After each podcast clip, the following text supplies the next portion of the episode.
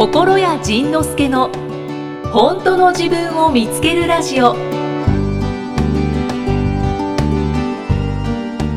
その旅のお話は、うん。あの7月のうん。ビートレのテーマになってましたけど、あなってましたね。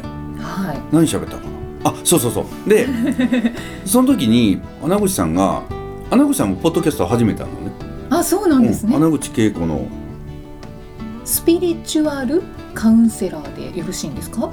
いやあの人はあの人はね起業家っていうか社長さん社長業が本業だと思うので、ああの人はあでもあの人もセッションなんか個人セッションするみたいなこと言ってたのかな。ああそうなんですね、でそのそのそこで、えーとポッドキャストにの収録をしようって言われてじゃあうんうんうん。やろうって言ってたんですけどもう「えへへ」って遊んでたらすっかり忘れてて。今ちょっとポッドキャストうん。確認しました、はい。穴口恵子さんはい。のスピリッチ。スピリッチ。あスピリチュアルに生きてなんかリッチな生活をしてる人たちを紹介していくみたいななんかそんな番組やね。多分ね。あそうですね。そうですね。はい。ね。豊かで幸せになるためのスピリチュアルラジオ番組。うん。でその穴口さんがそのシャスタをいろいろ案内してくれて向こうでもうね涙が出るぐらい美味しい日本そばを食べさせてもらったえー、り、日本そば、うん、それからなんか砂漠の真ん中に住んでる謎のカップルを紹介してもらったり。それから7年ぐらい前に京都で会ったことのある人を紹介カメラマンを紹介してもらったりってことなんかねいろんな面白いつながりをうん。したりそれから、あの向こう海外の人のなんかちょっと面白いいろんな人を紹介してもらったりうんしたの。うんうんでそのポッドキャストを撮ろうぜって言われてて「よし撮ろう!」って言っててあの帰りの空港で「ああ忘れてた!」ってみんなで思い出して、はい、でその時のテーマがはい「あなたにとって旅とは?」っていうテーマだったの。うんうん。であなたにとっての旅とはっていうことでその僕と、えーその一緒に同行してた人たちの音声を取ろうって言ってたんですけどはい。なんかあなたにとっての旅とはっていうその問いかけに答えてなかったのでじゃあそれに答えついでにビートレで喋ろうと思ってうん。いろいろ喋ってたのね。うんうんうん。イキさんは旅好きな人？旅好きです。福助とかじゃなくてそのあごめんまた言ってしまった、うん、旅好き。たトリップ好きです。トリップ好き。おで海外とか行く？人。海外はそうですね。あんまり行けてないですけどうん。どんどん行きたい方うんですそうなのね。はい。うちの奥さんはあのーバックパッカーだったの。あねえ、うん。そうらしいですね。だからあんなに華奢なのに。うんそう。ね。いい。うん謎。だからやっぱりね 日本が合う人と海外が合う人ってやっぱりいるんだろうなと思ってその海外に行った方が生き生きする人とか、うん。で海外に行ってその英語を喋るとなんか姿勢が変わる人急にこうハキハキする人とかね、あまあそういう性格あだから性格が変わる人ね。ーうんうん。だから言語に性格はどうやらついてくるみたいなんで。でまあでともこさんもそういう英語が好きな人ではい。で独自に勉強してて。でイキさんは英語喋れんの？喋れないですだからその番組聞こうかなって思って。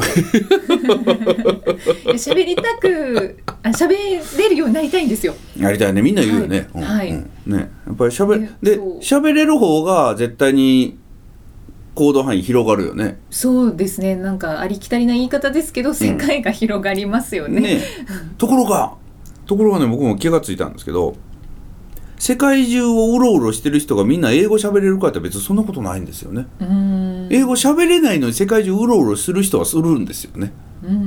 だからですうろうろしてる間にいろんなその英語的なものを覚えてしまったりその海外の人とのコミュニケーションとか、えーやり方を多分身につけてくるんでしょうね、身にもうまさに頭につけるんじゃなくて身につけてくる。うん。だから英語が英語が喋れたら海外に行こうって言ってたら多分もう遅くて。そうなんですよね。ね、だから喋れようが喋れまいがもう飛び出してしまう方がきっと、うん。結果的に英語を喋れるようになるんだろうなという気はする。うんうん。以上。それも思います。えこれはいつ配信やったっけ？8月？8月末か9月の初めなるほど。そしたらね僕それまでの間にもう一回海外行ってる。おお。ハワイに。そうなんですか。ハワイはでも日本人いっぱいいますよ、うん。あでもねあのそのハワイも一番日本人が少ない島ででかつそのまたそこそれもねなんで行くかって言ったらそこに今度穴口さんが今度ハワイにいるの。その時期、そうなんですうん、ね、でハワイであのワークショップするんだけれど、はい、えーその前にそのワークショップ向こうでそのアラン・コーエンさんっていうそのまたあちょっと著名な方がいらっしゃって。でその方がハワイその方をリーダーとしたそのワークショップをやるらしいので、そそのワークショップが始まる前に来ませんかと。なんか一緒にご飯とか食べませんかっていうか「おい行くじゃあ行く行く」ってピュッと行くの。いいなあハワイいいな ああそうそう。で、あのーもう一つそのそもそも僕は去年サンフランシスコに行くのはなぜ行く予定だったかというとはい。あのーときめきの片付けのこんまりさんはいはい。が今アメリカに住んでるのよ。そうなんですね、うん、でアメリカにあの家を借りたので遊びに来ませんかって言うから行くって言って、行く準備してたら何日から何日ぐらいまで行くねって「はい分かりました。行く」って用意してたら「すいませんその時期日本に帰らなければいけなくなりました」って来て「あらあら。目的が消えたぞ」と。はい。で目的消えたぞ。じゃあやめとこうかなって言ったらその奥さんが「行けばいいじゃん」って言うから「うん。いや行くわ!」って言ってノー目的で。なん何を見たい何を聞きたい誰に会うというの全くなしでうん。遊びに行って、フラットたくさんの人と会えたという、そういう旅だったんですよね。で今回もそので今回もサンフランシスコ行くにあたってサンフランシスコの近くに住んでるんですけど、うんうん。で行くにあたってちょうどもしいるなら会おうと思って。だからもうねうん無理やり会おうとするのやめてなんかそうそうそうこん。まりさんがね、そのあのタイミング合うなら会おうと思ってそしたらタイミング1日だけポッとあったんで、はい。そこへまた家におうち訪問をしてきました、よかったですね、うんよかった。でえっ、と今子供さんが2人いてあそうなんですね、で1人はアメリカで産んでんのね。すげえと思って。へで今アメリカで家族4人で暮らしてて、おおなんかこの人たちも自由だな。となんか、うんでそれでまたさらになんか別の国に行こうと計画してるとか言って。自由か？みたいな。自由だ。自由かほんま。みたいな。そんな感じです。へえじゃあそのビートレで、うん。あなたにとって旅とは何ですか?」うん。って話したうん。中で、うんその人生にとって旅とはっていうのは。何喋ったんかな。何でした？えっとね僕にとって旅とは大きいものに出会う、僕ね大きいものが好きなのよその。岩とかですか？岩とか山とかその グランドキャニオンとか。でオーストラリアのエアーズロックとか、うんだから大きな城とか大きな川とか大きな渓谷とか大きな海とか、なんかその大きいもの大きなものをよく見たくて、それからあと美味しいものを食べたくて。でもね今回ねその気がついたんですけどアメリカって日本ってねなんかその町々に美味しいものあるじゃないですかなんか、はいはい、ね。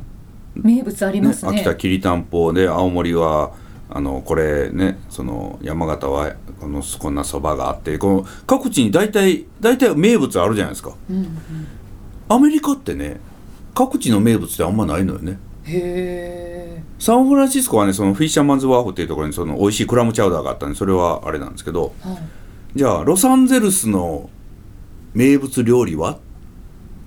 うん。ってなんか思い浮かぶ？え全然思い浮かばない、全くわかんないです。サクラメントの名物料理は？わかんない。シャスタの名物料理は？えないのよ。なんかね、なぜかなくてでまあまあまあカナダの方行ったらじゃあサーモンとかねなんかそんなんあるのかもしれないけれど昨日もねあのサクラメントのそのその夫婦が、その夫婦の奥さんの方がね東京に里帰りしてたから一緒にご飯食べてたの。うんで改めてねねサクラメントの名物料理って何って聞いたら「ない!」もう「ない!」即答やったね。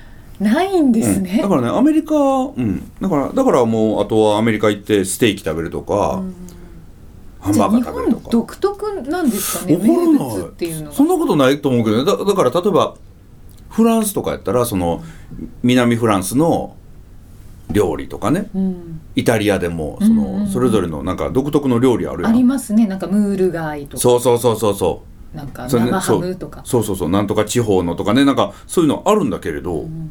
だからイタリア行ったらこれ食べたい。フランス行ったらなんかフランス料理？煮込み的な。煮込みあれあるやん。あのトマトの。ブイヤベース。ブイヤベース。そうそうそうそうそう。的なものをやっぱりいろいろ食べたいと思うけれどもアメリカ行って何か食べたいかって言ったらもうステーキとハンバーガーぐらいでね。うん確かにそうですね。ないよね、うん。イギリス行って何食べたい？うーん。フィッシュチップス？スは言っとく、うん言っとくか。オランダで何チューリップ？ち まあチューリップは食べないね、うん。あんまでもあんま言うと怒られる。そんなそんな感じでそのなインドやったらカレーとかね、うんうね。インドカレーか？うん、うん。まあそういう感じでそのアメリカ名物料理がないから、ん。だからどこに行ってもステーキとハンバーガーとあれね。うん。あと何食べた？ステーキとハンバーガーと。でクラムチャウダーとまあまあだから海の近くに行ったらそのクラブあのカニとかね。あそれからあこれもクラムやな。そのボンゴレとかね。そういうあの美味しいものをいっぱい食べたんですけど。名物の話になっちゃいましたね。名物の話。え何の話だったっけ？じゃあ仁さんにとって旅とはあそうそう。まあそうそう。旅とは大きいものおを大きいものと美味しいものを食べるのが僕にとっての旅、うんうんそれからあとその大きい美味しいときたらまた「大」が来た方がいいよね。大きくて美お願い味しくて面白い。え何？なんかその遊びができるとか。う、んだから、えっと、結局は非日常よね、でそうですね、うん、で非日常を楽しむイベントですよね。うん。でイベントででそしたら非日常であり特に海外旅行に行くと、えー日本とは違う文化をたくさん体験するのでそしたらあいいんだっていうのが増えていくんですね。その自分が日本のルールの中にただ縛られてただけで世界に行けばルールその違うルールとかあ日本ではダメなことが海外では良かったりする、そのそれを見ながらあこれしてもいいんだあこれやめてもいいんだってそのいいんだを増やしていく。うん。あのサンフランシスコでの車を運転させてもらったんですけど、はい。向こうの人の車借りてえーっと赤信号でも右折はしても良いんですよね。アメリカってね。へえ。右側通行なんですけどまあ日本でいうと左折、だから赤信号でも注意していれば右折をしても良い。そうなんですね。だから、えー信号のない四つ角に入った時ははい。その四つ角に進入した順番に通っていくみたいななんかそういうね、ほう、うん。だからそういうルールをみんながきちんと守ってたりうん。だからえっとそのサンフランシスコの市街はその駐車場というものよりも路上のパーキングがいっぱいあって、うん。その路上のパーキングでサンフランシスコってものすごい坂の街なんではい。路上のパーキングに止めた時に、んその車が滑って落ちていかないための止め方をしなければダメらしいの。だから、えーつまり車がもしサイドブレーキが甘くてスルスルっと下に落ちそうな時でも落ちないためのハンドルの切り方があるのね。うんうんうんうん。だからなんかテクニックがあるんですね。そうそうそう。えっと右に右に歩道があってその歩道のところに止めますという時ははい。ハンドルを左に切っとく。そしたら車がバックして下がってしまいそうな時でもハンドルを左に切っとくとハンドルが歩道にグンと当たってそれ以上下がらないのね。うんうんうん。こんなんラジオで伝わるかな？分からへんね。うん今まあ大体想像できました。うん。なんかね そういうそういうなんかいろんな措置をしてないとダメとか、うんうん。そのきっちり止めてないと罰金取られるとかなんかね、そういういろんなルールがあってそれをねそんなんも知ることができてあ面白いなと思って日本に帰ってきたら、赤でも行こうかなとふと思ってしまってるよね。ダメ ダメダメ。ねダメね。はい。でもそう行きたくなっちゃいますよね、うん、そうそうそうそうそう、うん。そんな感じ、まあ、そういう僕にとって旅っていうのはそういう新しいものを知ったり楽しむイベントよね。うんうんうん。なんかその旅の仕方とかでうん、その人らしさが出てきますよね。うん、そうね。確かにねその僕も昔は行くまこんなノープランの旅なんかする人じゃなかったのよね。ああなんかそんな感じし やめろ。前きっちりしてたってそうそう そのオプショナルならこれを行くとか、うんうんこれを見てあれを見てでどどうせならあれを見てこれもしてこれを食べてあれはいってもう全部決めていく人やったんですけど、なんか奥様はそのバックパッカーだったから、うん。いや目的なくても行けばいいじゃんっていうそう。その行き当たりばったりの人なのね、うんだからそうやって言うのは理解できます。そう。だからその一緒に旅行行った時にそこでよく揉めてたんですよね、うん。僕はあれとこれとそれとそれとこれを達成して帰りたいと思ってるのに、で行く前は「ああいいよ」とか言うといて当日行ったらね「なんか疲れた」とか言って行かないわけ。どうすんねんこれみたいな。一緒一緒。いやそうなの よく揉めて。でそれでもうねどうすんねんって言ってもこの人もう行きたくない言うたらもう仕方がないから、そしたら自分一人で行くか、うんうん。だからねよく言うのに一人で行けばいいじゃんとか言うから 一緒に行きたいから一緒に旅行来てんの何を言うんだ君はとか言いながらでもねまあまあなんかそそんなのね経験しながらだんだん分かってきたのよ。そんな一生懸命旅行せんでもええわと思って。だからもうほぼほぼもう予定を決めずにダラダラするようになったね。でなんかこれ行きた。いででねそうやってダラダラしててもうそんな行きたくないと言いながら突然次の日に「これ行きたい!」とか急に言うから「もうな、まあ、うんうん」ってよく怒ってる。ともこさん最高。早くお越しください。そうそうそう。ほいででそんなんでだからその時ねそんなんしながら思ってたんがはい。その旅行行った時にと当時僕ね基本貧乏症なのよね。うんだから行ったんだからせっかくだからあれもしてこれもしてそれもしてってこうよく思ってたんですけど、ということはせっかくだからせっかく来たんだからあれもしてこれもしてそれをしなければっていうのはもう二度と来ないという決意のもとやのね。ああそうですうん。もうねめったに来れないんだからっていうそのその思いで一生懸命やるわけよ、うん。でもねよく考えたらねまた来たらええねん そうなんですよね。そうまた来てね今回今回楽しめなかった分は次来た時に楽しめばええと、うん。でそう思ってサンフランシスコも適当に遊んでたらまた来ることになったわけだからね。だからね、うん。うんあのまた来りゃええぐらいの旅でちょうどいいんだろうなと。えーそうですね。でもさらにこの間気がついたの。その、はい。北海道でその公園ツアー行った時に、その昔の北北海道僕ね佐川急便に入ってだから30年近く前に佐川急便に入ってでえっと最初の夏休みに一人で北海道に行ってんの。うんうん。でその時ね僕その時のことをねもうすっかり忘れてたんですけど休みがね4日ぐらいしかなかったんですけどはい。でお盆お盆に休みやったのね、でうん。お盆に北海道の切符なんかまず取れなくてでもね行きの飛行機だけ取れたの。で帰りの飛行機取れてないのに、はい。僕ね北海道行ったの。行ってんほんで行って向こうでレンタカー屋探してはい。向こうでホテル探してうん。泊まってんの、なんですかね。そう。ほんでバックパッカー的な。そう。でそうこうしてる間にあの帰りの飛行機が取れて。で帰りの飛行機取れたんだけどなんか泊まってたホテルをなんかね急遽キャンセルして電車に乗って旭川に行ってとか。でその旭川もそそれでそのちょっと最初思ってたけどでもやっぱり気が変わってそのまま稚内に夜行列車で行ったりとかね。なんか楽しそう。なんかねそういう行き当たりばったりの旅をねうん。やってたことを思い出したの。うんうんだからね僕もしかしたらそもそも行き当たりばったりの人間だったのかもしれないのにいつの頃からかなんかちゃんとちゃんとの味の素になっちゃったのね。おこれだからなんでどこから僕はそんなちゃんとちゃんとになったのかまだまだ思い出せてないんだけれど、そもそも僕は行き当たりばったりの人間だったみたいだ。やっぱ旅って人柄出ますね。ねいいですね。旅の話ね。また聞かせてください。でまあこういう話してるとなんか旅をする方が人生楽しいみたいな話になるじゃないですか。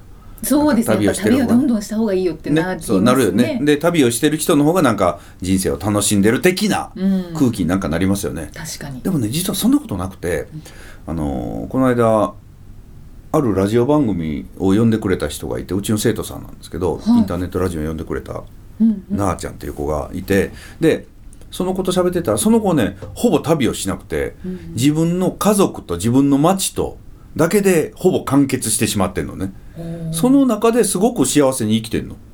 それもありよね。そうですね、うん、わざわざその旅をしてだからわざわざ旅をするんじゃなくてその自分の小さな小さなコミュニティと小さな小さなこの行動範囲の中でそこで幸せをちゃんと見つけて幸せに暮らしてるわけよ。それもありだからだから旅をしたい人は旅をすればいいしその街でずっと暮らしたい人は暮らせばいいし。やっぱり結局どっちがいいとか悪いとかどっちが楽しいとか楽しくないとか楽しんでるとか楽しんでない関係なく人は自由に生きればいいんじゃないか？みたいな。イエーイ。っていうことを、そうですね、うん、思ったわけです。次回はどんな気づきのお話が出てくるのか。お楽しみにこの番組は提供心や仁之助プロデュースキクタスナレーション生きみえでお送りしました。